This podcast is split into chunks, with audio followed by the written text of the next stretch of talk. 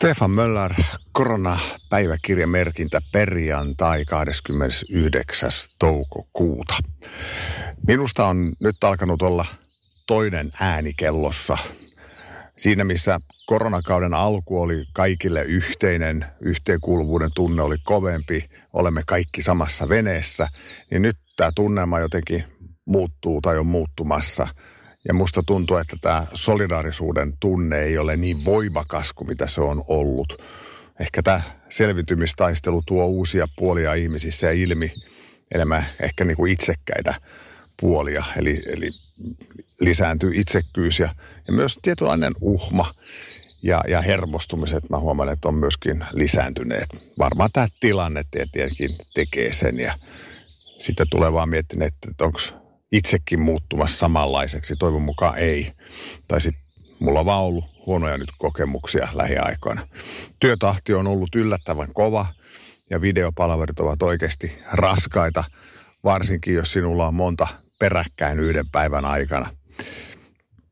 Voi olla ihan hyvä, että ollaan menossa kohti kesää ja silloin kannattaa nyt oikeasti lomalla, lomailla ja levätä, ottaa aika lisään. Mä olen aina sanonut, että mä olen iloinen siitä, että mun harrastuksesta maksetaan palkkaa. Ja tottahan se on, että minulla on ollut jo vuosia aivan ihana työ. Mutta kyllä tämä homma on ihan työstäkin käynyt ja on käynyt itse asiassa ihan alusta saakka.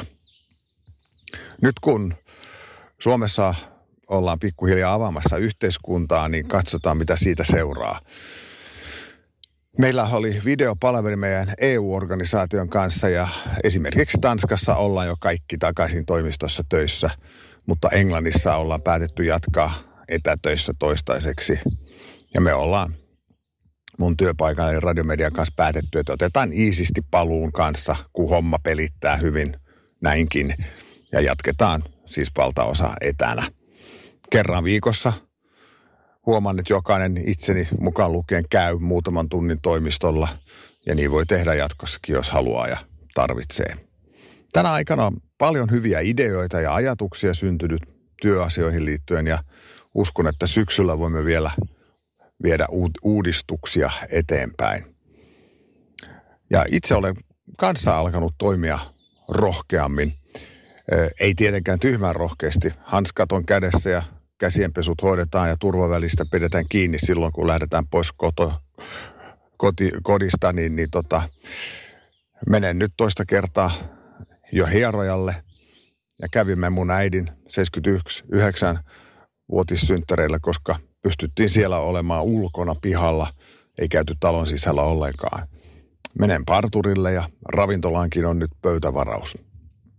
Musiikkiharrastus sen kun kukoistaa, kalenteriin on alkanut ilmestyä bändikeikkoja varsinkin ensi vuoteen. Ja aiomme nyt yhden bändin kanssa treenata ulkona, että pysyy turvavälit, kun se setti on kuitenkin aika akustinen sillä bändillä. En ole, en ole vuosiin enää tehnyt biisien sanoituksia, mutta nyt olen tehnyt ja saanut tilaustyön ja tehnyt sanoitukset kahteen uuteen biisiin. Ne on nyt hyväksytty ja samalla tuli uusi tilaus ja ja siinä samassa pyysivät mut soittamaan niihin rummut.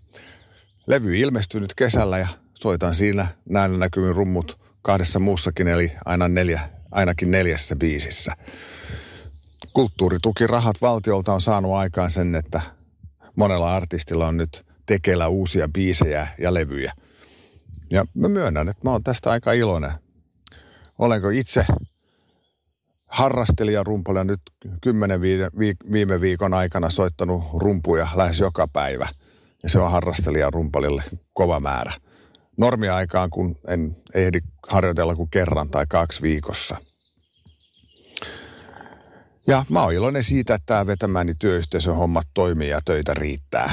Musaharrastus on se, joka on muuttunut eniten.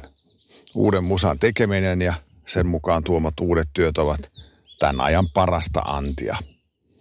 Pysykää terveenä, kuunnelkaa radiota, musiikkia ja joskus podcastejakin. Moi!